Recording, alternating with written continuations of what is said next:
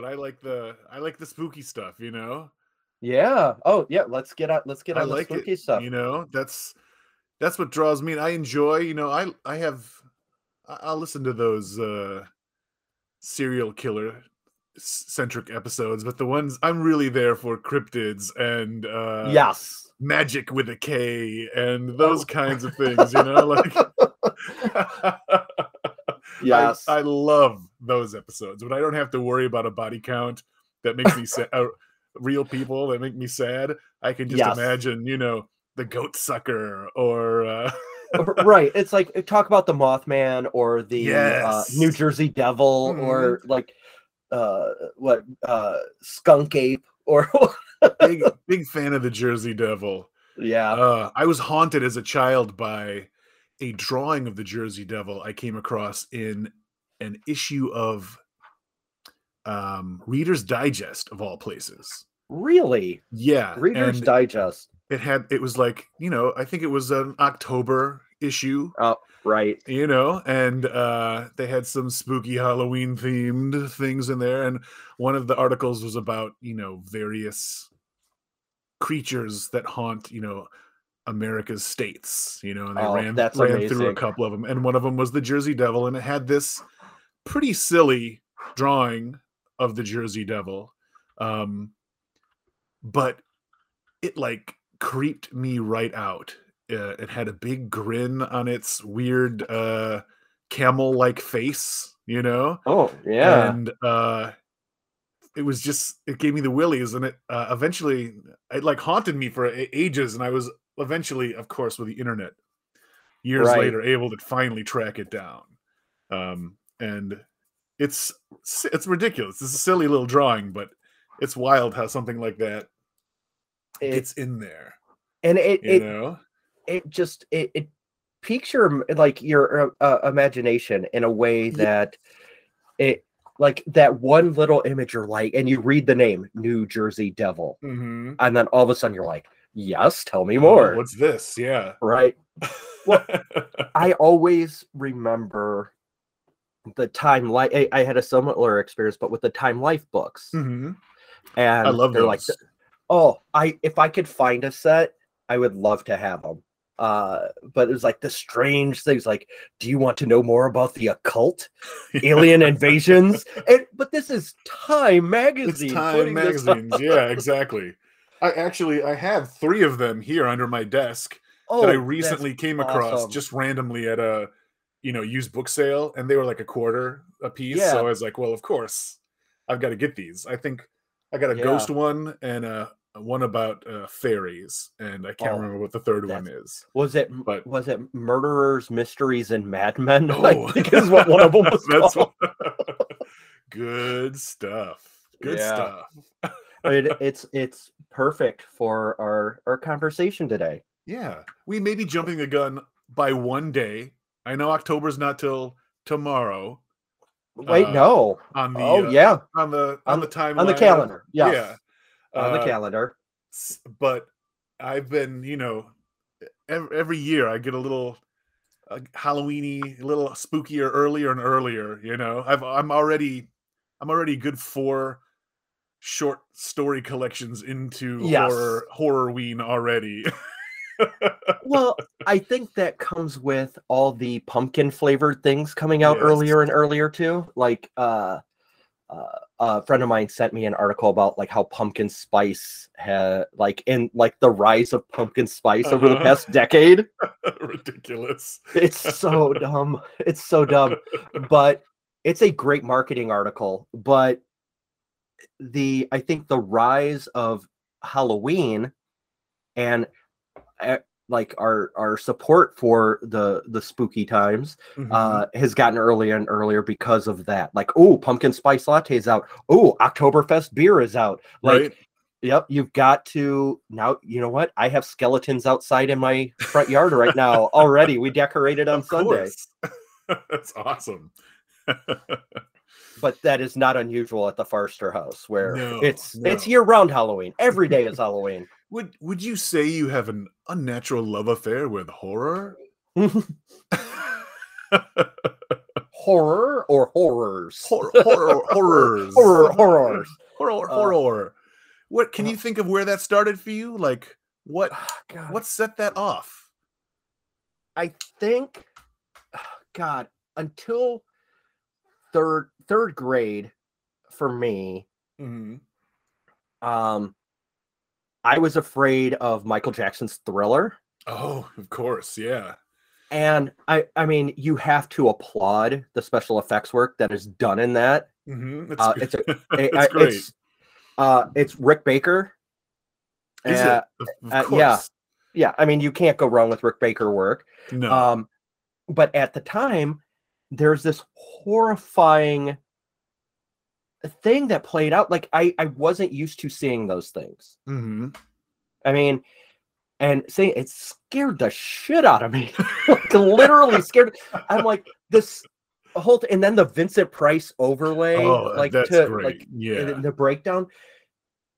Now that video and that part of the the song are the best things that Michael Jackson's ever done, hands down. Um, and I, I think after that, I was like, why am I afraid of this stuff? Like I couldn't Yeah. I I I I didn't understand why, and it's a weird like entry point. Mhm. But a- but after that, I think uh the first horror movie I I saw was either Halloween or Nightmare on Elm Street 2. okay. Both both of which scared the crap out of me. hmm The yeah, school bus scene in Nightmare on Elm Street 2, like Yeah. I'm like, I ride a school bus. No, no. but yeah, I think that was my my entry point. What about you? Yeah, I was wondering about that myself, and I can't quite pin it down. I but I think definitely part of it was was growing up in a religious family. You Oh, know, yeah. so we were very religious, right? So um I would I would at least yearly hear, you know, very apocalyptic tales about revelations, you know, Yes. the coming end times. And um one one of one of the great things about the uh technically cult that I grew up in is that um is that Basil Wolverton was part of the church and he did all the illustrations for our um pamphlets and our like um Bible stories books. Yeah, There was like a, an 11 or 12 book set of you know Bible stories aimed at a younger audience that he wrote and illustrated. Basil Wow. frickin' Wolverton, right? They Yeah. are amazing, okay? And as a kid, they like blew me away. Uh, of- of of course they would, you know. And- Right. But he didn't shy away from some stuff. All right. There there was some illustrations in there that were straight up EC horror.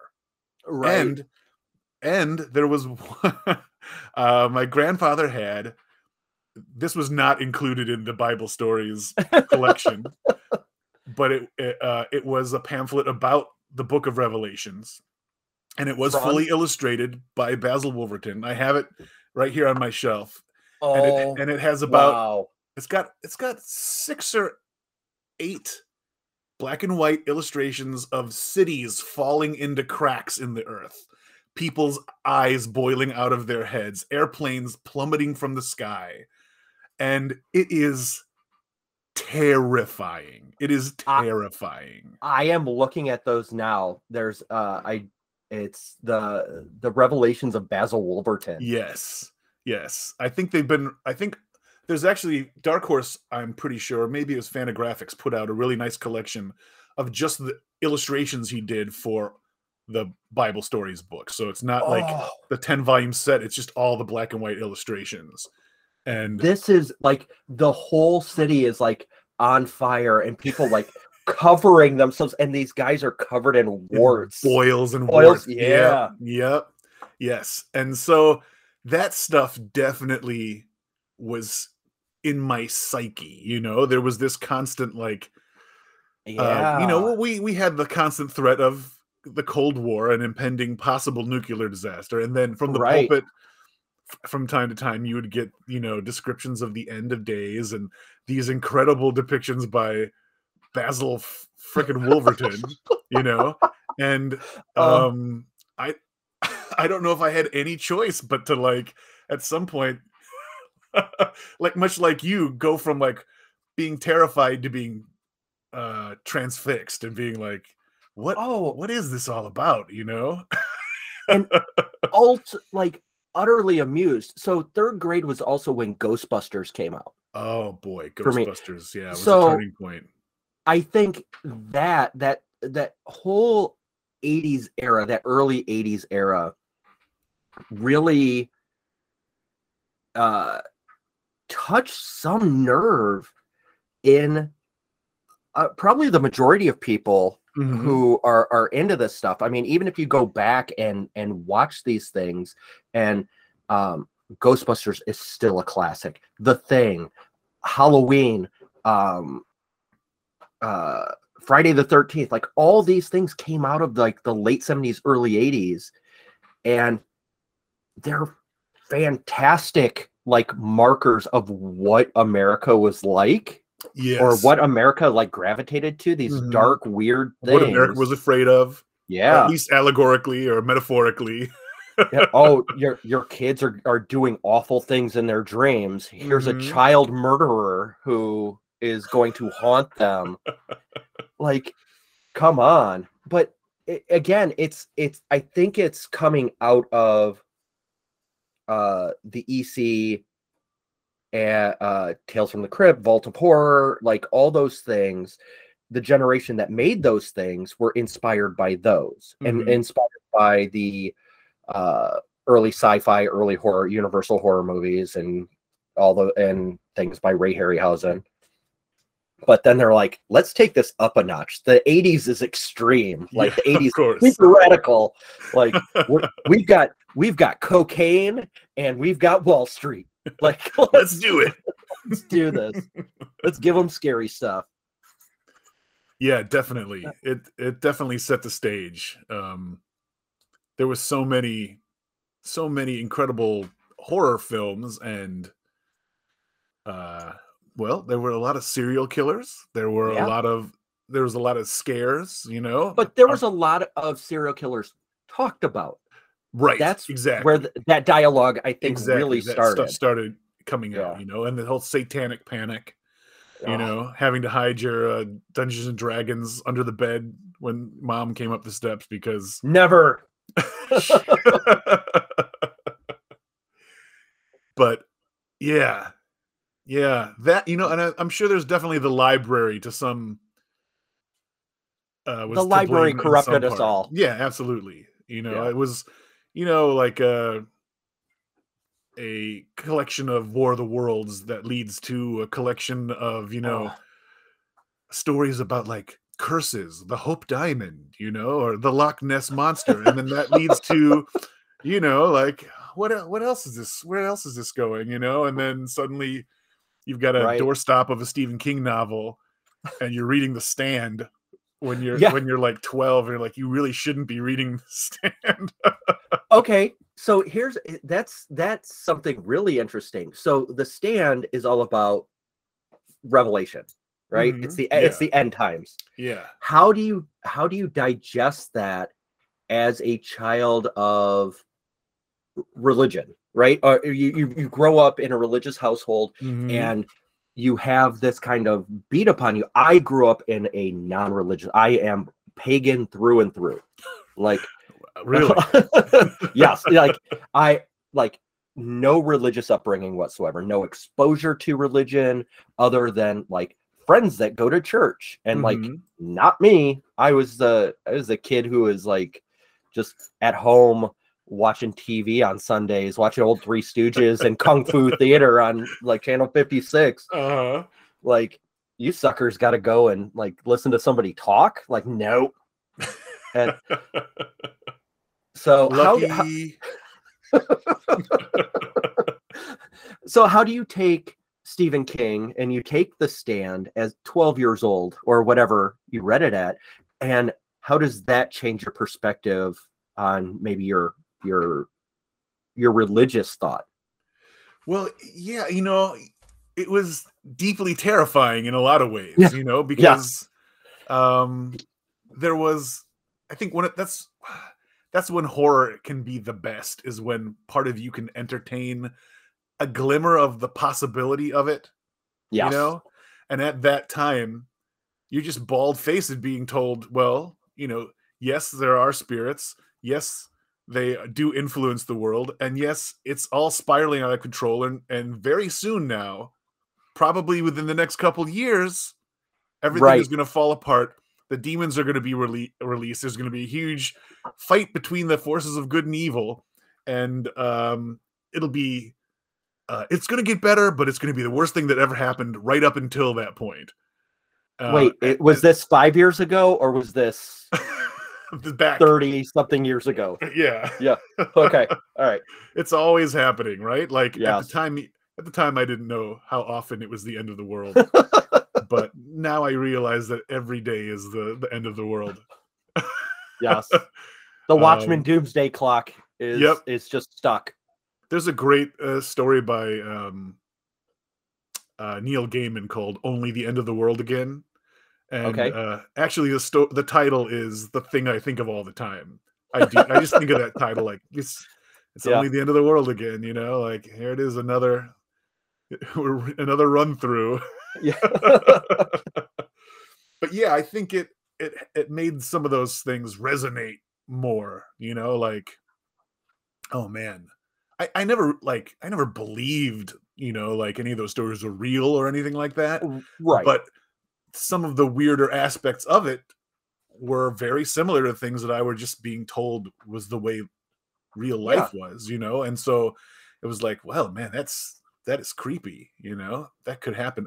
I mean, specifically the stand had a lot of stuff in it that was very creepy, you know, starting out with the plague that was very uh possible, you know, Right. and you know, we're happening currently living in yeah, yeah, absolutely. You know, and then you know all the uh the apocalyptic revelations type stuff as it's unspooled itself. Um but yeah, uh, maybe that's why I was attracted to Stephen King. I don't know. I I came to Stephen King through his short stories, and those were less okay like that sort of thing. They were more just you know awesome bite-sized glimpses into into things, Right. you know. And uh, then I started digging into the the bigger things. I think one of my the first ones, like first full novels I read was The Shining, and that one like blew blew me away. It- I that one got to me. that's the first my first exposure to Stephen King was the movie. Oh yeah, Uh, yeah. it was The Shining, and How old my were mom. you? Oh my god, it was in the eighties. So Okay, so you were I was still young. probably younger than you should have been to see that, right? I mean, how For old? every for how old did you everything. Yeah. oh my god. So it was one of my fa- my mom's favorite movies. Okay. Yeah, I completely understand. It's one of my favorite movies too. Eh, I absolutely adore it. And uh, as much as Stephen King has said it's not his vision, and Un- but I- it is Understandable. I completely understand where he's coming from too, but it it doesn't so change the way great. I feel about it. no, I mean the mood, the atmosphere, everything about that. And I, God, it. I think the movie came out in 1980. So home video maybe 86 87 Mhm. so that makes me 10 11 Okay, Yeah. Yeah. so i mean Yeah. still pre i'm it's still preteen me Mhm. and i see this movie along i saw the exorcist when i was eight Oh boy. um I, I I these things are This this answers a Uh, lot.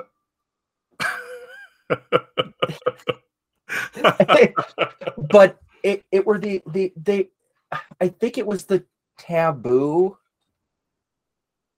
of horror Mhm. right that that like other kids parents weren't and my parents didn't allow me to see them i Mhm. somehow saw them at other friends house Sure, like i would stay the night and we'd be like of course. we rented this thing and uh, my mom did show me The Shining. That's a hundred percent for sure. I remember that.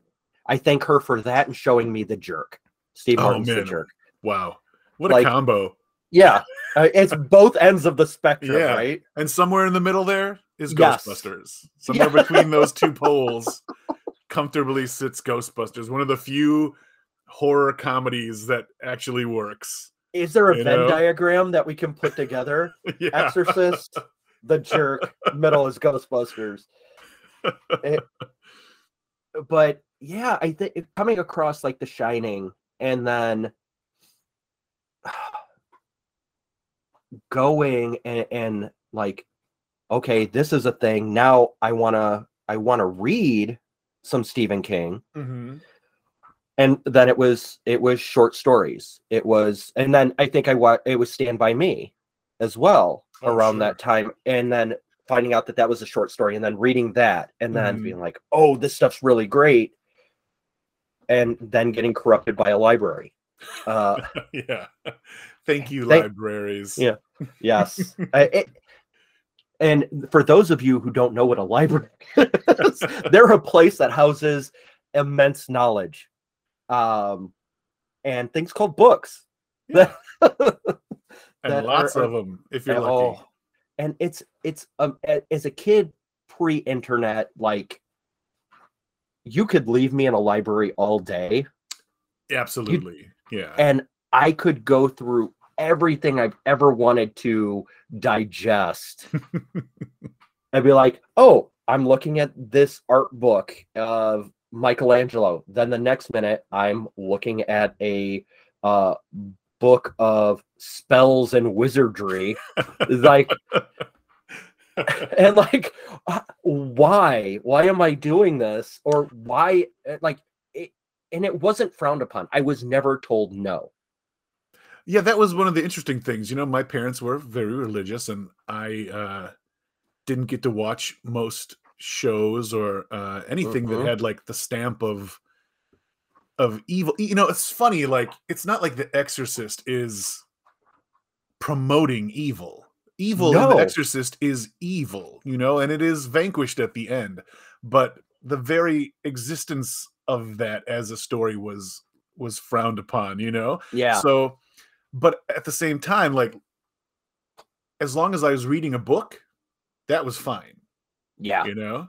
Even, you know, like, I don't think Stephen King was as well, was like such a name that my parents would know, say, that, like, Yeah. now, now they know who he is, you know?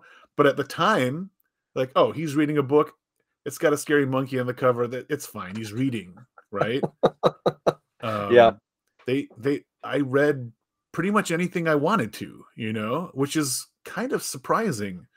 Um, I I- I don't know. I don't think either of my parents were very big readers, you know, and Right. maybe they didn't uh, realize exactly how much power a good story can have, you Oh know, my- one way or the other. But um, I was, yeah, I would be often let left to my own devices in a library. Yeah. You know, we actually had two libraries within walking distance from my house, um, yes. and one of them was the like, what do you call them? The like branch hub or whatever. So it was bigger Yes. and it had a it had a bunch more books than the other ones and uh um that place was just packed with stuff you know and after i Those had ran out of stuff yeah after i ran out of stuff to, that was interesting in the kids section i just walked up the stairs to the adult section and started looking in the same areas and nobody batted an eye and is like oh wow i'm up here now. No one's no one's make, kicking me out. It was like an adventure you know like i didn't feel like i should be up there you know you had you, you know not look at the librarian as you walk past the main desk to get to the the science Yeah. horror section. Just pretend like you're supposed to be like she even cared you know but at the time i thought i was breaching some you know gate some fabled space that like uh, But you are you are crossing a threshold. absolutely and, and it was it felt Yeah. like that at the time it felt Yeah. like a big deal you know it is it is so wacky that like those were the like we we had to hunt the stuff down Mhm. We had to actually go out and find it. And that was Now, part of the fun of it. oh yeah, it's like oh, and then sharing it with your friends was even better. Yeah. Did you Oh, see yeah. this? Have Hey, you seen seen this? one? Have you heard of this? You Yeah. pull this giant tome out of a backpack, and they're like, look at the picture on page 47 and it's like this uh uh like drawing that uh albrecht durer did of Right. the four horsemen of the apocalypse and you're like look at how metal this is and like it that, And- that that actually is one a huge part of uh Lovecraft is like a big part of my DNA. yeah And a big part of that was when I discovered Lovecraft, um, it wasn't it, he wasn't well known or easy to find. right So I uh, I came across like one tattered paperback with a handful of short stories in it. Um, you know, and then it was like, oh, I, I I'm interested in this. I want to read more. And it was it just wasn't there, you know?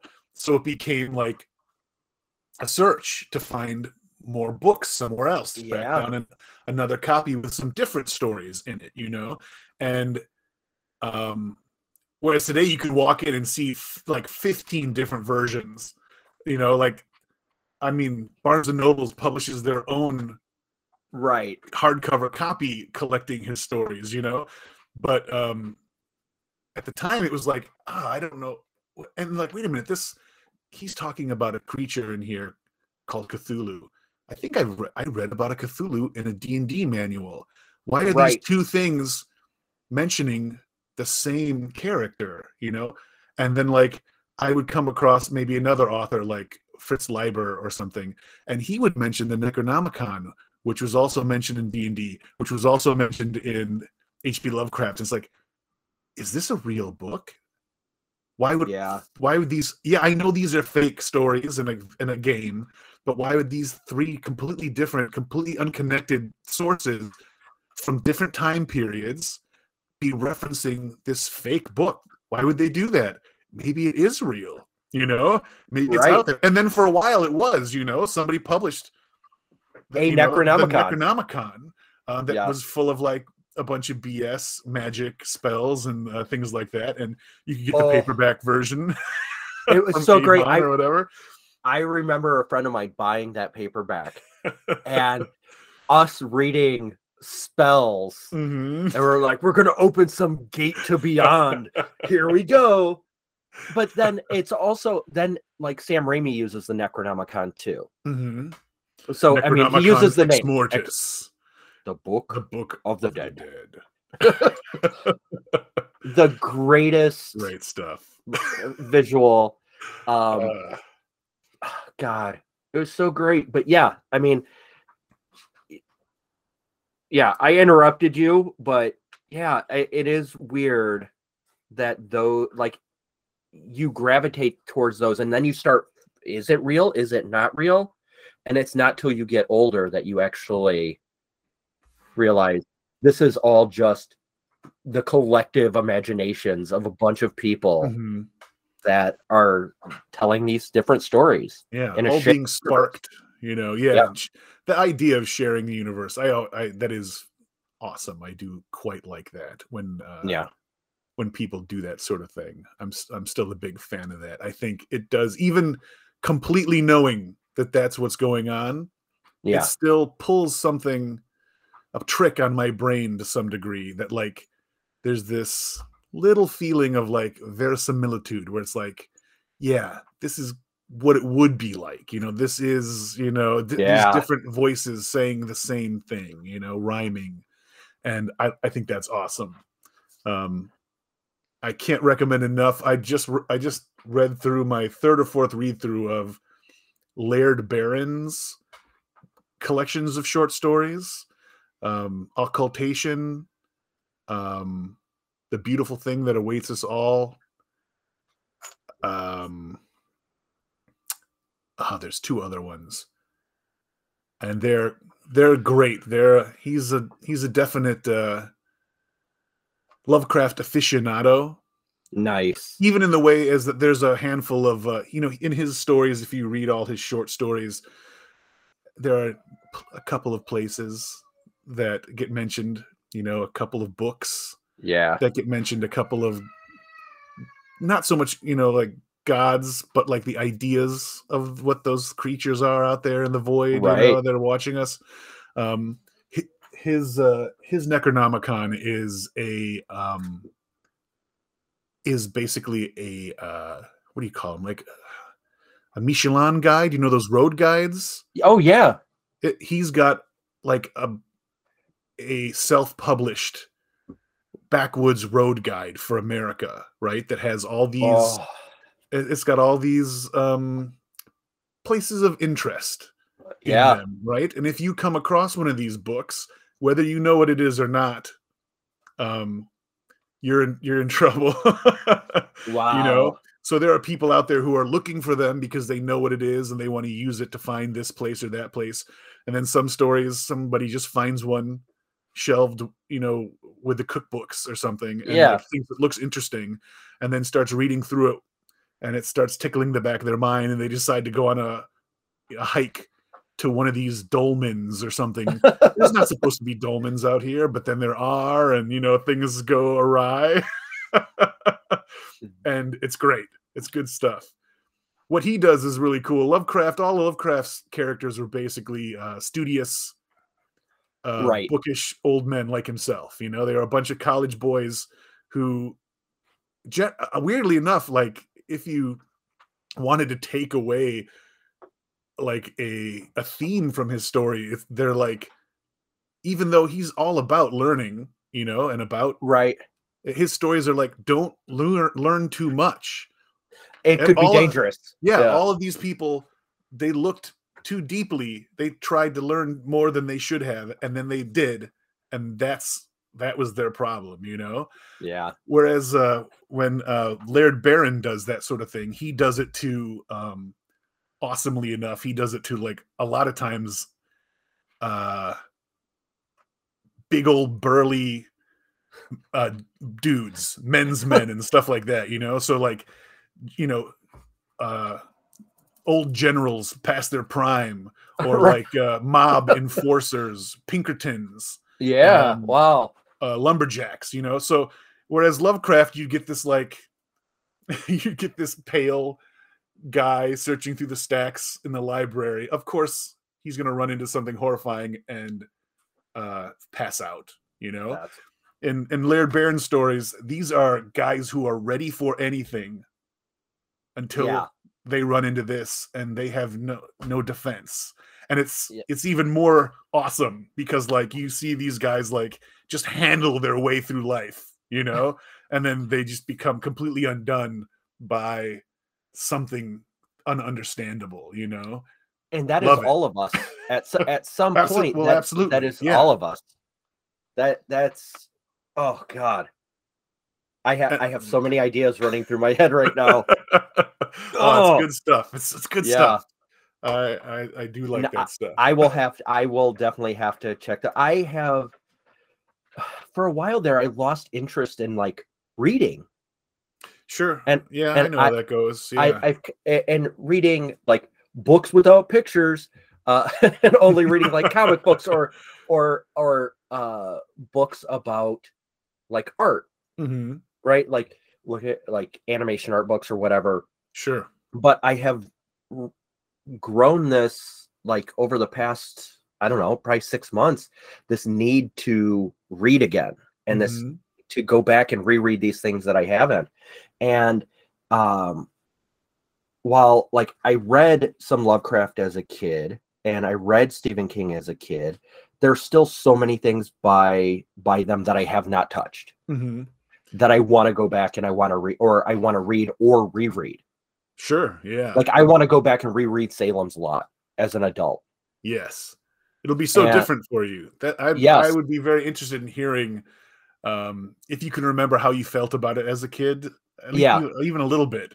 And then how you feel about it now, you know? Should that would be very interesting. And I don't know if it's the because they're making either a show or a movie, they're Mhm. remaking it.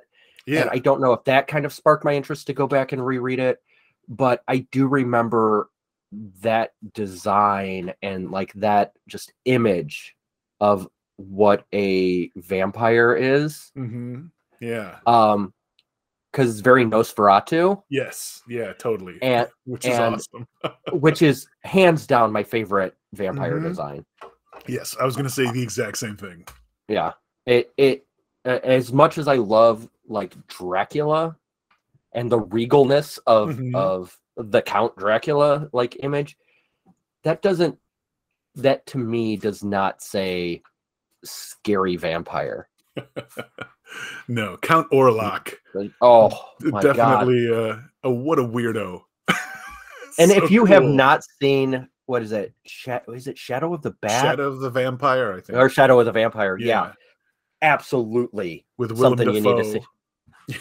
He is amazing. is incredible and Yes. the original and nosferatu the, yeah, the the original the first dracula movie before it was even dracula it was completely ripping off dracula but be that as it may spend a is fantastic. Saturday evening like watching those two, yes and and, let us know how much you hate us. so Uh, that is good stuff it yeah. it it definitely is. And then, I mean, we're both fan of EC Comics. We're Mhm. both fans of of the anthology uh series. yes Um, when was the first, or where did you see your first like Tales from the Crypt comic? comic Yeah. oh, man that ah, boy i don't know about that honestly the first tales from the crypt anything i might have seen might have been that bernie wrightson adaptation of the movie Okay. Oh Um, wow, yeah. yeah i i i didn't get to see any of those cool ec comics in any noticeable way until later on uh, until i was looking for them myself i think I, I wasn't lucky enough to stumble across any of those my library uh, had tons of um marvels um they did comic adaptations of classic books Yes. so they had, you know, like War of the Worlds and the Cask. They had some Edgar Allan Poe and, uh, you know, th- those kinds of classics. But they didn't have any anything EC. If I, I'm sure, I'm sure I had seen, you know, like drawings of, uh, the witch, you know, and uh, yeah. those guys, the, all the all the uh, sp- spooks persons um, in in books about comics. You know, I might have come across one story in a collection of classics. You know, kind of a thing like the Yeah. Smithsonian collection of comics or whatever. You know, but yeah, I didn't I, I didn't come across any of those cool Tales from the Crypt comics or anything until I got to a comic store. Okay. know? How about you? I traded. I was in. It was like 1988 or 89. I traded a kid a comic, a Spider-Man comic, for Tales from the Crypt Wow. from like a- an original Tales from the Crypt, not a reprint. Like it must have been like his dad's, hmm and his dad probably just gave him a box of comics. Sure. uh, comics, and he's like, "I don't like these." I was like, "I like monsters." I I saw the word crypt in it, yeah, they're huge on the front yeah. cover. And I'm like, "I will trade you the Spider-Man cover or the Spider-Man with like Hobgoblin or something on the cover." Mhm. And like, here, let's trade. And he's like, "Absolutely, do it." Nice. And I I had that book.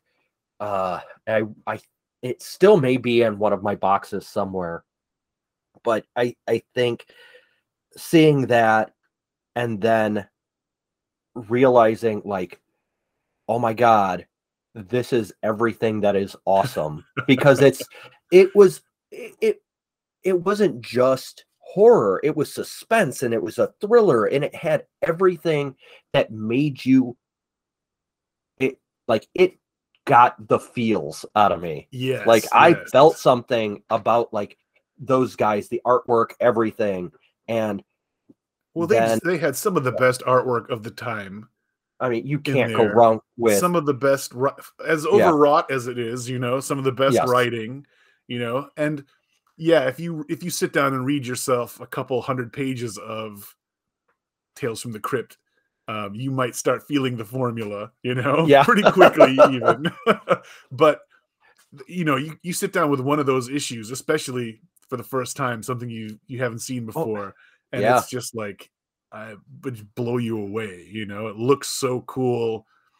Everything is dripping and ghastly, gasping, Oh, choking. yes. Yeah, and just all the onomatopoeias in there. It's like splurge. Like it- like everything had something to it. And it was just I, I think having that and then the show, the Tales from the Crypt show on Yeah. HBO, yeah, I mean, it was just so great. And I I need to see. I know that HBO had released a couple volumes of them a Mhm. while ago, but I need to see if they're on HBO Max and like sit down Oh, with them again. Yeah, Yeah. yeah, There's some great ones in there. I mean, we do have Creep Show now, Mhm. or not? Is it Creep Show that's on Shudder? Yeah, Or yeah, and uh, we still have those anthology things, and there are a lot of people putting out uh, anthologies, including. I mean, we're in three of them, Yep. and you're you're a big part of them uh, yourself. But like Tales from the Cryptic Closet has that vibe where you have these maniacs kind of let loose to to do things that you can't uh, or not that you can't do that like most comics won't do yeah, yeah. And that's what it was it was like and then of course that all led with uh to the comics code and hmm seduction of the innocent and All yeah, of i that mean stuff. Yeah. Mostly Yeah. because those books were just doing so beating the pants off the superhero comics at the time. You but know, then all- superhero comics got crapped on too at that time Yeah, yeah. It was a real so yeah it was a real downer all around. right everybody it's like oh you guys are all making juvenile delinquents which Mhm. uh the kids can't read because of comic books. Kids can't do this because of uh, uh because it says horror or war or uh these things. And then flash forward what a hundred or no fif- 70 years later? Is that 1956 Mhm. so we're 1920 or 2022 so we're i mean flash forward and like kid people are still complaining in the 80s they complain about dungeons and dragons Yep. then in the 90s they complain about video games then again they complain about video games and then like all it's what popular media the kids are in and they're not spending time with the important things but that goes back to the parents uh, yeah. no yeah. yeah. it's not it's not the media it's No. how you're you're you're raising your own children so take stock of yourself before you blame other things Just looking for a, looking for a scapegoat. And, oh i, mean, love let's- i love face- scapegoats or any goat any goat.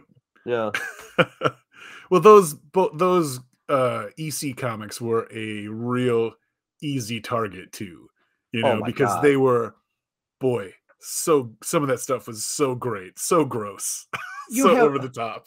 you You have know? a girl's head in a basket on the front On the cover, or something with her Yeah. eyes rolled back in her head yeah okay i get it Yeah. Um, you point any any God fearing woman at that, you know, like this is what? Why does this even exist?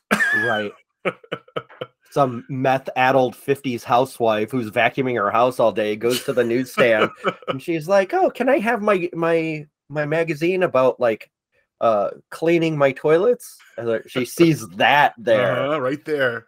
oh, Oh boy, that's Yep. that's not going to end well for anybody. nope little billy's gonna be on the reefers Oh no! uh he's gonna be smoking those jazz cigarettes How did they know? how, how did they know Jack Cole, uh, the, you know, what was it called to the eye? The uh, injury to the eye motif.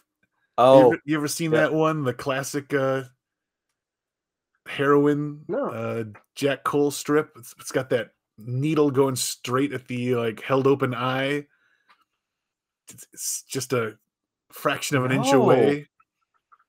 Yeah, I think it was called. Uh, it's not from uh, any of the EC comics. It was from another another line, but it was drawn by Jack Cole of uh, Plastic Man fame yeah you know and um, that was one of those held up during those Wow. you know yeah. and i think it was called like i was a teenage heroin addict or i was a teenage reefer queen or something like that you know they oh, that's so great. boy oh boy It- it- I mean, so i wonder why that stuff appeals so much as it does you know is is it is it a um like There's- is it there's something to it. There is something to seeing things that you wouldn't see in everyday life. well, that's certainly part of it the you know just the Why are why are we gravitated to the the weird, the out of out of the ordinary? And I know we're not the only two that are. right I mean, because I I I I asked uh some of our our our friends like what were they into? Like what what got them into it? So like Texas Chainsaw Massacre, Ma- Massacre, uh, uh, Massacre? Yeah, Texas Chainsaw Massacre, uh, horror anthologies like Twilight Zone. We didn't even touch. like, no i was gonna say twilight zone was so important. a part of It- that yes it was huge Star Trek, Twilight Zone. Mhm. like that was like my sci-fi and and, and horror fix as a kid watching reruns yes absolutely and yeah they're uh and then like creep show creep show 2 yes um but like those things are all inspired by yeah. like like those those those books like it, it's uh, texas chainsaw massacre it i mean is so great. Yeah. The original one is so gross to watch. So terrifying. oh it's it is like I, not that i've seen a snuff film but it feels like you're watching yes. well, you're watching a Zapruder film right? You're watching Mhm. kennedy get assassinated and then except it's a guy in a mask. It definitely has that that taboo of i shouldn't be watching this you know? This is shot surreptitiously you know? This is yeah. this is all it's it's again that like like is this real you know that Right. verisimilitude where it's like crosses that line between the possibility of it might this is like this is might be real you know it is And, so uh, crazy It's really something else they It, but it, it it's of that time too. I mean, it's of that late Yeah, seventies, early absolutely. eighties Yeah. time. And And- I, oh god, yeah, I don't know. I don't know if that time period could be recaptured. As and modern horror isn't terrible. No, no. There's a I lot of things. I stuff. think they call it thesis horror these days. I like a lot of that. Quite Yeah. a few things these days that have a, they're like uh. making some interesting statements. You know, Yes. we're we're very aware these days of so much. You know, we're we're just so aware of, um, hyper aware of how these things work and how they work on us. You know, and it's it's it's i'm not saying it's better or worse but it is different it makes it, it's you have to challenge the viewer in a completely different way than you had to in Right. the 70s or the 80s you know um because viewers are just coming at it from a completely different viewpoint they're so saturated you know Yeah, and they're Um, savvy too. They have seen yeah. all this stuff. yeah absolutely um so I, I think you know everything's cyclical we'll get around to something like that again you know Right. but it'll be something else it'll look different but it'll you know capture the zeitgeist you know uh Yeah. in a diff- in a different way. Um, you just don't know what that's going to be. You know, I don't think when they were wait. making the Texas Chainsaw Massacre, they they weren't thinking, "Hey, we're really got our we're really got our finger on the pulse of this." They were just, you know, they're Yeah. telling a scary story. They wanted to scare the pants off some people. But do you know the the origin story of that? Well, isn't it um, partially uh, based on Ed Gein? Yes. Um, and uh, it's right, on the tip of my tongue. There was some other stuff in that stew there, but so it was um the director who is Uh, um is it Tobe To- Hooper? yes tobe hooper he was in a montgomery ward and this is what i had read years ago Okay, I'm. I'm on board already. Montgomery Ward. A montgomery yes uh so he was in a montgomery ward uh, uh store which uh started as a cat well anyway uh so let's go into the the history, The history of, of, uh, Monkey stores. Wards. yes. Oh, Monkey Ward. Um, so he was sitting there during Christmas time and he's in this long line. And he's like, you know what would be great or what would like really be odd if I took a chainsaw and just mowed all these people down. Uh-huh. And that plus the Ed Gein story, and plus uh, which was the basis for Psycho. hmm as well. So um you take those things and you put that together and you have something Yeah. truly menacing. Like Yes. the, the chainsaw itself as a tool is a horrifying thing to use because if you lose control of that, yeah, you're gonna lose a limb. terrifying. Yeah, just Yeah. in and of itself, its simple existence is Yeah. scary. Yeah. And it's a very specific sound. yes.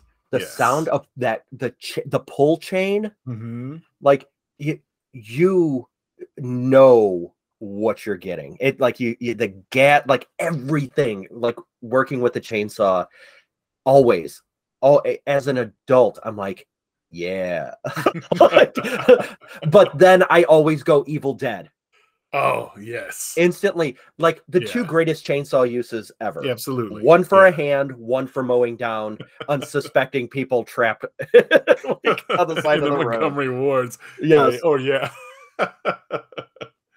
oh man, Evil Dead, Evil Dead Two, Evil Dead Two. It's one of the finest, one of the finest films. One of the, the if if aliens come down and we show them one piece of cinema it would it should be evil dead 2 Evil Dead Two.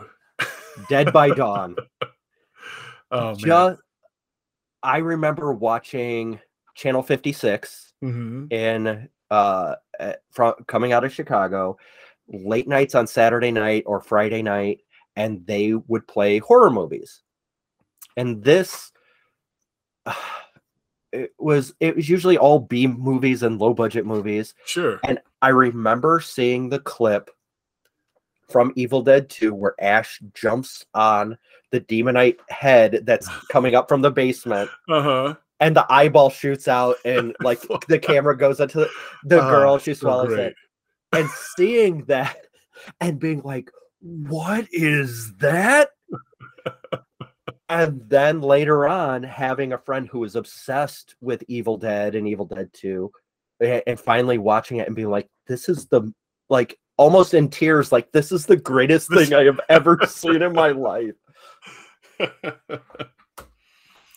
yeah, that's definitely part of it. Is is when you come across some of this stuff too. You know. yeah we both came across it at quite formative ages when you Oh, couldn't yeah. help but be blown away by these images, you know, these indelible ideas. and it's so like there are things in all of these movies that are so stupid that make me and only me chuckle or make people who have seen them chuckle Absolutely. because uh, they're so absurd. I mean, even in The Exorcist, yeah. there are things that are so absurd that like nowhere in reality would and maybe I mean maybe it did. I mean, but there are no no places where these things really happen. And I I don't know what it, Alien is like that. Like and Mhm. Alien's the greatest science fiction horror movie ever. Well, that and the thing, well we'll we'll say maybe a a one-two punch there. Don't make Um, me choose. I, you can't make me choose. That is a Sophie's choice that I don't Yeah. want to. It's like choosing between my children. Don't make me do that. Yeah, no. I mean, I'm sure there's a definitive one, but I'm not picking. I'm, not, I'm not picking. Um, but I yeah, think that's I one of the best parts of becoming an adult is being able to say, I don't have to pick. You Yeah. know? Hey, what's your favorite candy bar? I don't have to pick. I like them All of all. them. Yeah. right yeah, they're great. I i'm i'm no longer a child but i'm an adult with childlike impulses so i can buy childlike things so like, like so everything's great yes, uh, it is. It's good. and like i don't have to take sides in that battle i don't Mm-mm. like but i mean again those four, like you're saying those formative years where you're developing and you have these experience it, it, it it's an experience with something it's an experience yeah. with but like i think of creature design i think of the uh, just the entire like what these things are and how like they affected my creative brain. I remember think- when i pumpkinhead. Oh yeah, absolutely. like yeah, that changed something in me. For sure. but again stan winston. Hmm yet again. There's something there about practical effects that Yeah. I think is I think is a, a big part of it. You know, you watch Evil Dead, Evil Dead 2, even Evil Dead Evil Dead 3, uh, any of Oh, those uh yeah. you know, those effects are awesome, but they aren't they aren't tricking you. That's you're not believing that those are a real no but they're they exist physically they exist in reality you know they are Yeah. They are a thing out there. So they have that like that weight and that Yes. believability as as a thing. But i think you and i you know i'm sure we saw that stuff and like part of you also realizes that somebody made that. Yeah. And maybe that somebody could be you. You know what i mean? Right. Like there was that like wow that's so gross. Oh my goodness. That's crazy. That's amazing. I don't i'm not believing that that's a real creature i and at some Yeah. point my brain says well if it's not a real creature then somebody made it and if somebody made it somebody Yeah. had to imagine it you know and like that's How? that's super cool how do i do that you know how does Yep. that happen and that's Um, where you discover Fangoria and Starlog and like these things. Yeah, yeah. Cinefex. Oh my god. I think the Yes. entire Cinefex catalog's available online. is it really free. Yes. oh wow that's awesome there's some Yeah. great stuff in there yeah. great stuff And it just those those were it was monthly magazines that told us Mhm. how the how these things were made. yeah Like I would have never understood the werewolf transformation in American Werewolf in London if it weren't for those magazines. yeah yeah and like even the decay of the best friend like Mhm. throughout the movie so cool yeah yeah that's Like, great. oh i need to i need to rewatch it's been a while i need to rewatch that's, that. that's due for a rewatch this halloween Yeah. season. Yeah so if you if you had to pick and uh pick one one movie one uh maybe now you're doing it to me. You're Yeah, doing it to me. but no like it, it like if you had to pick your favorite like one thing like a, a writer creator uh movie that is your kind of like it's it doesn't even have to like not even popular opinion but like what is your thing? What is your biggest like boy yeah. Man like i mean alien is definitely in there for sure. Yeah. That that is so great. Um there's so much hr giger you know his designs for that uh that's a that- whole that's a whole that- episode. yeah that on such a road you know in, in finding out who designed that thing and then finding his books the necronomicon and the necronomicon 2 like what's Yes. going on? Oh my gosh it must be real. It, it all yep.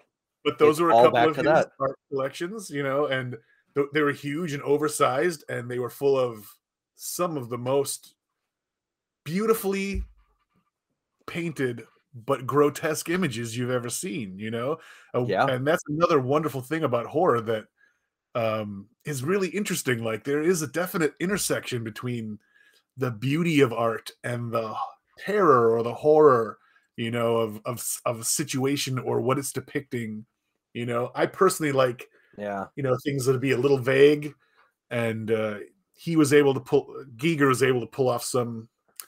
He was pretty blatant, but still, he had a lot of cracks in there. There were a lot of shadows. You know, there was Yeah. a lot of. It was it was very odd, surreal stuff, and it was mind blowing. And yeah, but I think, man, I think I'm I'm I'm a Wicker Man kind of guy. Oh, The original really? Wicker Man. Yeah. Um, when I saw that, something about that got into my brain. The music, like it's so weird. I know everyone's out there jamming to like beautiful Celtic music, but Yeah. ever since watching that movie, anytime I hear and I love it, anytime I hear some nice Celtic or or uh even just uh um what do you call it like folk music there's always a little bit of the wicker man in the back of my mind Yeah. folk music you know like oh this is lovely. I hope they don't decide to to burn me in a wicker man you know? Oh, but i i i like the wicker man a lot and i like that like um i like the deliberate pace it had and like i think this the scariness of it was just like it was just these people that just insisted the world was different than you thought it was and Right. because there was more of them than there was of the other guy at the time that was it for him you know and i kind of feel like that's a gr- it's not even a metaphor that's just straight up how the world is right. you know it's just if these people it doesn't matter what real is if everybody says this is reality and you say it's not well you are in trouble my friend Yeah. you know and uh that is a terrifying place to be that is a scary place to be standing and i i feel like a lot of people listening right now might be able to identify with that feeling of looking Yeah. around you and seeing like a bunch of people saying things that you know in your heart of hearts is not true but Yeah. is being presented to you as 100% factual and nothing you say can change their minds and you you know the louder you scream the more crazy you seem you Right. know? And Because they're just. Yeah yeah. Well look you're you look at what you're saying. Look he's crazy. He's you're obviously the crazy one. It's a terrifying thing and i i think that hit on that uh for me and like opened up that i that way of thinking and it like right. really it really freaked me out um and uh actually now that i'm i'm going down that route there's another classic from back in the day called the uh quatermass experiment I'm which not is- familiar with that. there's a whole series of quatermass movies that are made by hammer horror Oh, okay. films yeah. right uh, and they were originally british tv shows and then they were made Ah, uh, a little a couple of years later into they're like condensed from six half hour episodes into you know a two hour movie and uh, it's sort of like the X Files. It's very much like the X Files, actually. Okay. Like a British X Files, where Quatermass is a professor, a very stolid professor. This, this, you know, he's a he's a rocket scientist. He's going to get his men to the moon and whatever, you know. And right. uh, yes, if they come back mutated and turn into giant amoebas, he's going to find a way to stop those amoebas. God damn it, you know. But the the Quatermass and the pit, the idea behind that one is a much larger idea, and the idea is that humanity was seeded on Earth by an ancient alien race. And all the things that we think of as demons, ghosts, goblins are actually our ancient race memories of these aliens and what they looked like. They looked like the devil, right? They looked like a cross between the devil and a grasshopper. Right? So the reason we think Right. the devil the devil looks the way he does is because that's how we remember these these aliens are in our DNA and it sparks something in us, right? And the movie builds to this like climax where London is tearing itself apart because of uh, the vibrations of uh, a work crew digging out a, a new tunnel for a train is setting off a, a- there's a an alien spaceship millions of years buried under the ground and the vibrations are vibrating this spaceship and awakening the alien DNA that's been sitting inside of us this whole time. Ah, And part of what the aliens did were these like racial purification riots where they would destroy anything Oh that wasn't God. perfect, right?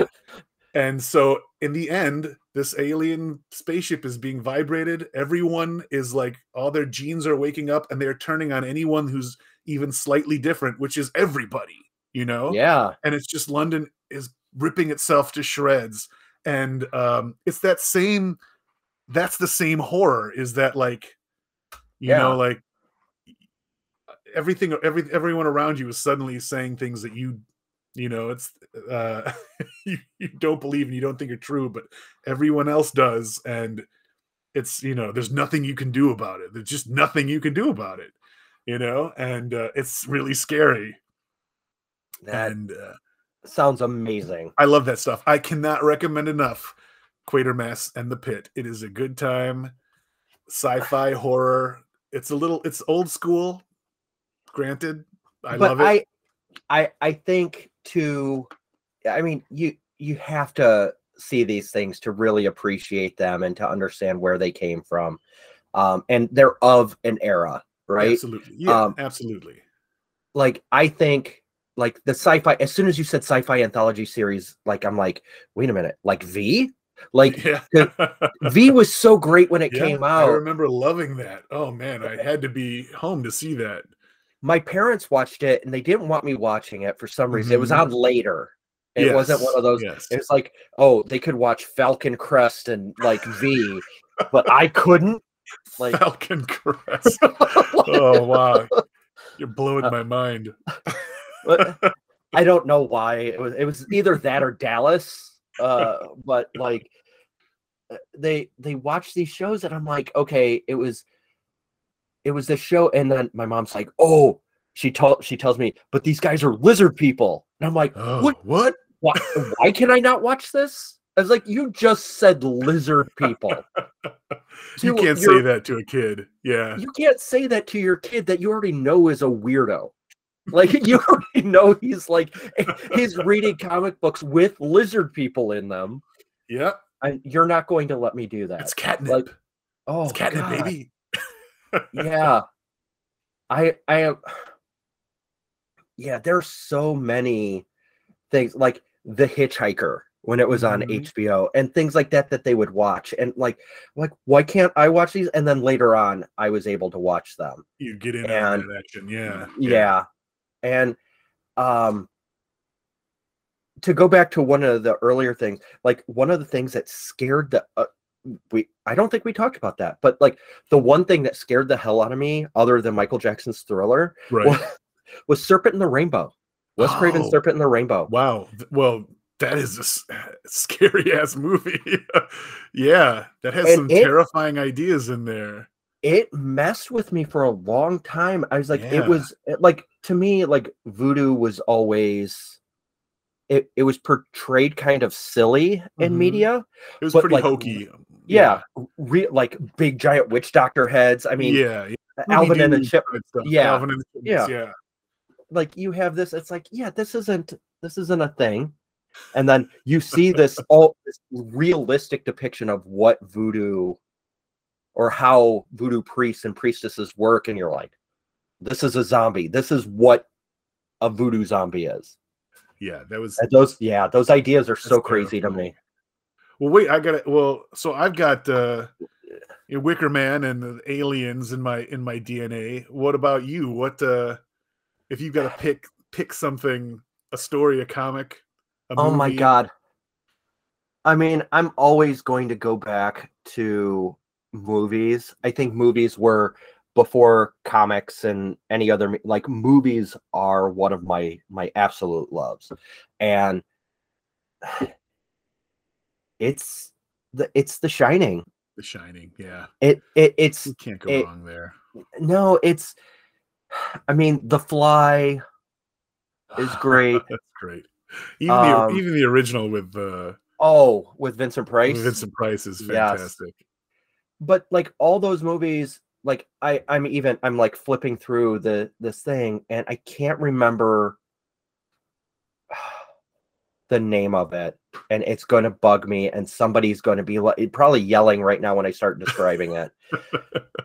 um, it ha- it was a kid, and uh, the gate. That's exactly what it was. Oh yeah. The gate was Oh, fantastic. Yeah, there's some top-notch stop motion stuff in there too that was just fantastic. and, and Near Dark. Oh yeah, man. Ah, there's another one I haven't seen in, in way too long. That's Yeah. definitely going um, to the top of my list. Good But- stuff. but, like those if i if i'm picking one it's the shining all day long i think that's not not just an important piece of cinema i Yeah. just think it's just See, it- now you got me like saying, "Yeah, well, of course, The Shining. Why didn't I think Yeah. The Shining? I mean, The Shining. It's it's, The Shining. the shining or in the simpsons the shinning the Shining. Uh, Yeah. A- a- and, i mean if i go outside of that it's going to be alien or the thing i mean Mhm. man, and then john So- carpenter's John 80s Carpenter's work Thing. I So mean, I- I'll I'll spend an entire day talking about how much I love John Carpenter movies, yes, absolutely. and I will say I may enjoy those more than like it. Like if you put him and Spielberg head to head and the Mhm. movies, Mm-hmm. like He definitely give him a run for his money. That's for sure. Eh. I don't I don't know like Alien inv- or Alien like touch point movies, E.T. versus the Thing Oh, or I- Star or Starman.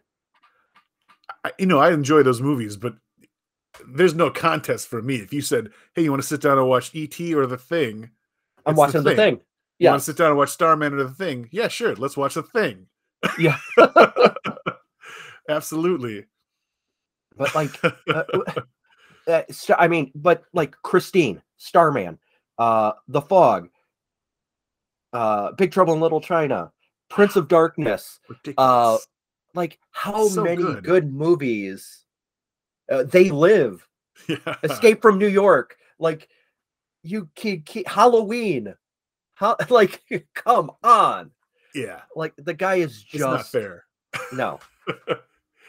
Anybody who has that many like hits or like the ability to craft a visual story that way, it I mean, and that goes the same thing with Wrightson hmm and Wally Wood and uh uh God uh Jack Davis and Jack like Davis, love that stuff. Yeah.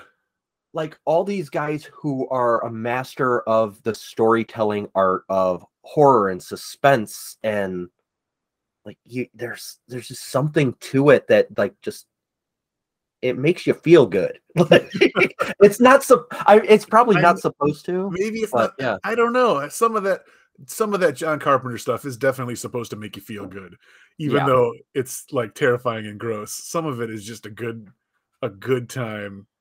oh my god I can't get enough of that whole. uh I can't uh, that that trilogy, the uh, the thing, Prince of Darkness, and In the Mouth of Madness. oh yeah Um, I think I can't remember what they call it, the End of the World trilogy, the something like that.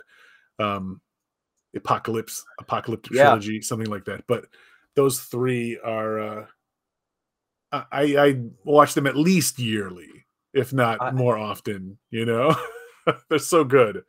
There's always something new to see in there, some cool nuance or crazy special effect or something, you know. It's great.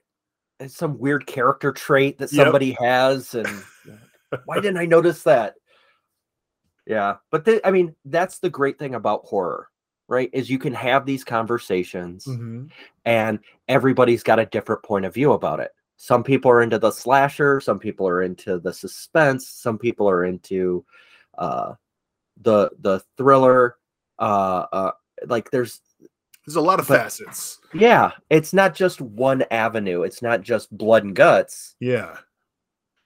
There's that quiet, spooky ghost. We haven't even talked about. I mean, Shining has got some it's a ghost, ghost story, yeah Yeah. and doctor Um, sleep is great Mhm. Doctor, like as much as Mhm. like it's a sequel, it still like the movie itself still feels like I was impressed by good. with Doctor Sleep. not. I mean, The, the Shining. is Nothing. I mean, Yeah. it's, right.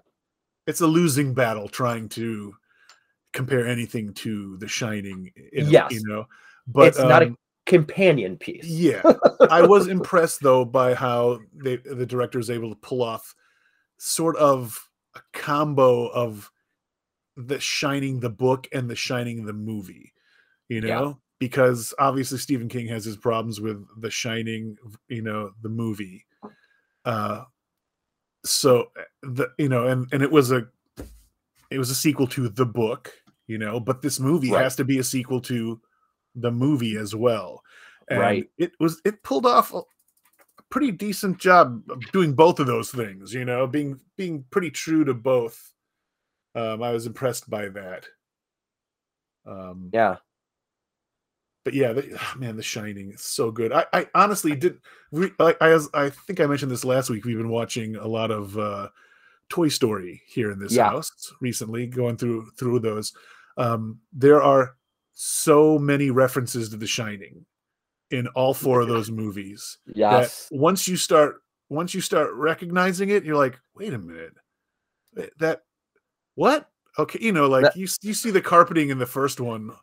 It's Right. very obvious, you know, like oh, that's the carpeting from The Shining on uh, that Mean Kids in that Mean Kids hallway. What's his name? Uh, Uh, Sid. Sid. Yeah, and you're like, okay, wow, that's interesting. And then you then you realize like, is that is that uh license plate like two three seven? You know, like room two three seven.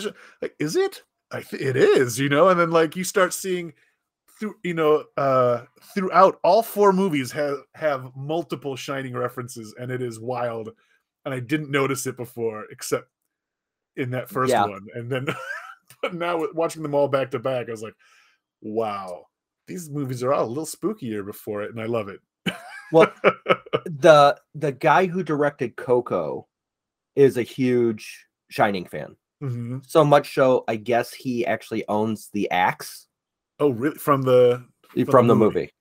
Uh, Awesome. I, I I I I think that's something that I read or I saw on like a behind the scenes thing. But the axe is actually in the movie in coco in, in Coco.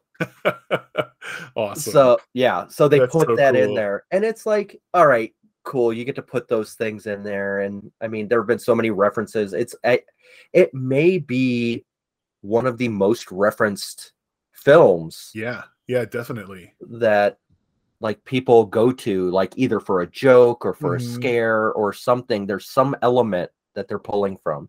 Well, it's so it's so like omnipresent, you know. It's so Yeah. it's, it's so visually um striking. I think that's part of it too is that it has so many striking moments to hang your you know your joke on. And so it's very easy Yeah. to to like pick just the carpeting, you know, the the the carpeting and and know that a good chunk of people are going to recognize that carpeting design. What other movie can you say like, yeah, The Godfather's awesome.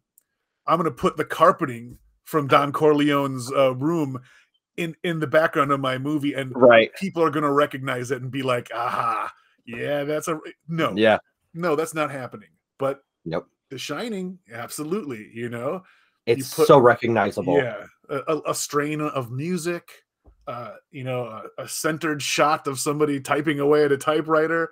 It just like it it brings it to mind. You know, it's it's just uh, full of that sort of thing. You know, which makes it so so easy to crib from. yeah and god we could turn this into a shining podcast Shining cast. oh yeah. we, we I, I wonder if anybody would be interested in us doing a commentary watching it and recording a commentary for it Hey, if anyone out there would be interested in that, let us know yeah I would be interested in that. yeah we could make we could do a a, a patreon only thing I Like- almost don't need anybody to say anything, and I'm just going to say we're going to do it. right.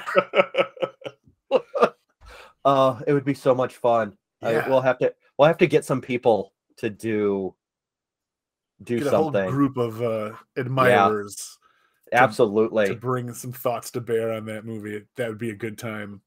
but have like you- uh, the majority of our friends are horror fans. Yes, I, I would yeah, say like a lot of people that we we know enjoy that that stuff immensely or uh, are obsessed with it. Yeah. Yeah. Yeah. And that's I'm sure that's why we like them. Yeah. it is it, it's very much but they're this it, people are like oh people who like these things are weird or scary it's almost like the the same people say the same thing about people who are into like heavy metal and yeah. yeah. they're like oh these people they're some of the sweetest people Yes.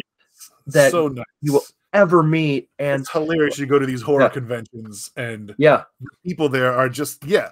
Some of them are terrifying. You know, they're walking around with dripping black makeup from their eye Right. sockets, you know, teeth stained grease red. paint yeah Yeah, and they're just like super nice, and and Yeah. it's it's wild and it's awesome.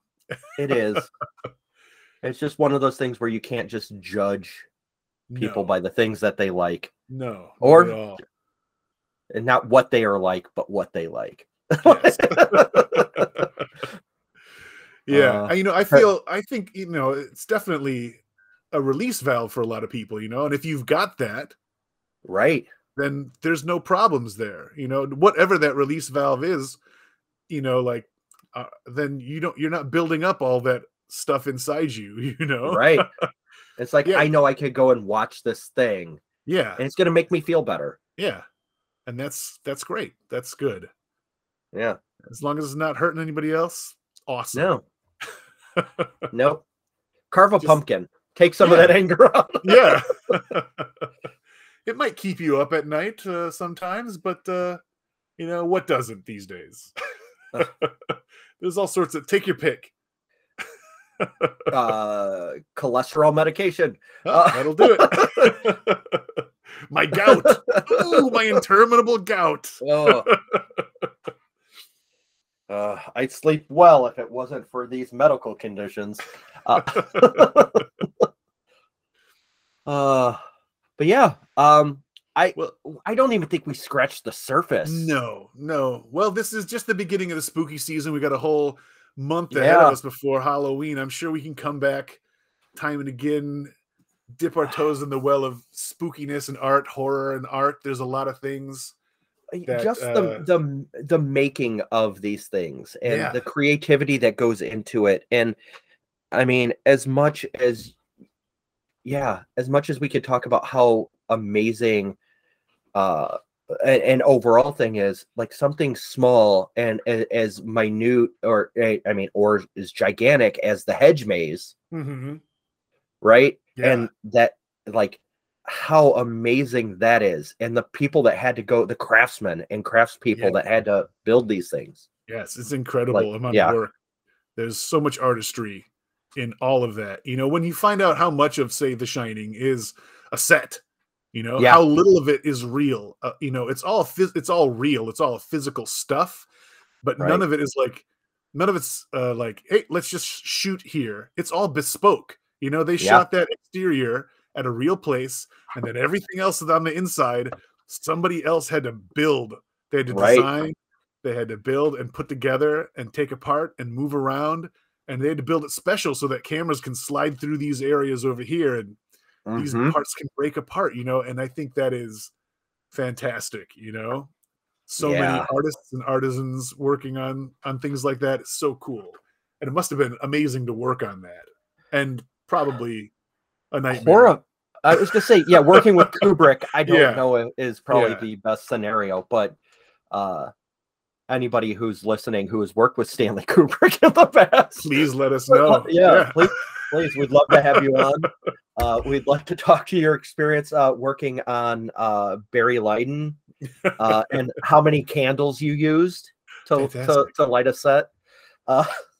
Uh, I- um, I did have Yeah. I had the you know uh, luck to work on a a short film where I got to design a a monster. oh, that's you know, right. and, and that Yeah. guy was you know created by um oh of course now it's gonna Nicotero, right? my, my mind no uh Oh. what's his ah, why can't it he did the the predator his creature shop um oh i'm sorry i'm so sorry um but Wait, can, was it K and B Studio? No, that was no. give me one second here I've got it. Of course, I can uh, check right here on my website. Yeah. by Oh. uh, Robert Kurtzman. Oh, Robert Kurtzman- Kurtzman. Yes. Robert Kurtzman's Creature Corps did the uh, fabrication of the sloppy, lumpy tentacle monster I designed, and that was one of the coolest things to see that sort of come to life. You know, Where where can our audience see that? Because I know it. I think it's on your website, right? yeah. If you stop by my website, uh, Rough Beasts with an S, roughbeasts.com, I've got the some of the designs I did, and then a couple of pictures of uh, the monster physically That's- being built, and uh, that was really cool. The director would. It was amazing. Like it was a you know it was a short film, really low budget. It was a quick turnaround time. You know, I had maybe two days to do some sketches, and then it was maybe a week, maybe a week that uh, Kurtzman's studio turned around from my you know my little sketch to a four foot by four foot tentacle monster. Oh my god! And if you don't see your early influences, reading uh apocalyptic Bible study uh-huh. artwork in this creature design, It's all over it. Yes. uh thank you Basil Wolverton and your Yes. gross gross ladies. Where wherever wherever you are in this universe, on this plane of existence or the next, I hope I did you proud. yeah, it it is uh, so disgusting. The amount of nipples on this. Just- I think there are only two, but it looks like there are a lot more, yeah, Uh, yeah. You know, and they're Ni- so disgusting. like so- yeah. Oh God. Uh, yeah, but check that out. Um, and that's uh, see, but that's that's the coolest thing, and like being on like knowing people who know people who build these things. Um, and I have a friend who who does makeup design and does who really wants to get into that Mhm. world and she uh I, I i was telling her i was like you can make me up for halloween and i will go into school with like a big Oh, slash across the face. That's a great idea. Yeah. That's a great Like, idea. it, it would be so much fun and i mean i think the kids would get a kick out of it too Oh, absolutely. Absolutely. I mean, uh, other I- than probably being like oh why didn't i have that idea of slashing him in the face there is always that. yeah right Well, you know, it's a little release. It's a little. Catharsis for them. They right see it and, maybe feel, let that feeling go. You know. I, i'm sure some of my fellow teachers feel the same way so hey, if they uh, didn't, you wouldn't be doing it right. That's all Right. I know. Absolutely. But uh yeah, I think we will continue uh again next week with uh some more spooky stuff. Um Yeah. maybe we'll narrow it narrow it down on a uh, on like on one thing. a good idea. but- yeah. I- mean, we we could just ramble about all these things that we love for so long, uh, but uh at some point you know what? Well, it doesn't get boring. It's still No. awesome. It's like we'll we'll talk about The Shining again next week. You So know, I know we uh, I, we usually entreat you to go out and uh, make some art, but I think this time go out and watch a good movie, read a good spooky book, read a Oh. watch a good spooky movie. it's Okay. rainy. It's cold Ah, it's out. perfect. It's the perfect Um, weather. Yeah, like if Watch you're a scary I- movie and do a drawing that Oh. inspired by the feeling that it gives you. Pa- Yes. pause it and do a drawing of the fly. You know. Oh my god. Yeah, Jeff Goldblum peeling part of his face off. or somebody like the uh David Cronenberg's character in Nightbreed. oh, or, man. Like- so great in that. I- mean, it, uh, that's a whole different genre. Like talking about Cronenbergian like, Mhm. stuff and body horror and like, God, we could, yeah. All right, but go make something. Uh, go watch a spooky movie. Uh, and uh, carve a pumpkin, light a candle, Praise the Dark Lords. No, Oh, we're all in trouble now. Uh, it's begun. don't read from the book. Too late. Necronomicon Ex Mortis, the Book of the Dead. When I was on a trip, the whole recording is so great. so good. All right, enjoy your week. We'll talk to you next time. and stay spooky. Eat some Count Chocula. I did today. Oh, I I bought a box the other day at the store. uh, my kids this is this year is their first exposure to that, and Oh. they love it.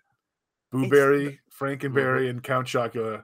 I spaced it out, you know, but they've been like, I uh, Calvin cried a little bit when we ran out of Booberry. oh, I want Booberry today. You, sorry, bud, you ate the last of it yesterday. Oh no. no more Booberry. Oh, Uh, that's amazing. that's good stuff.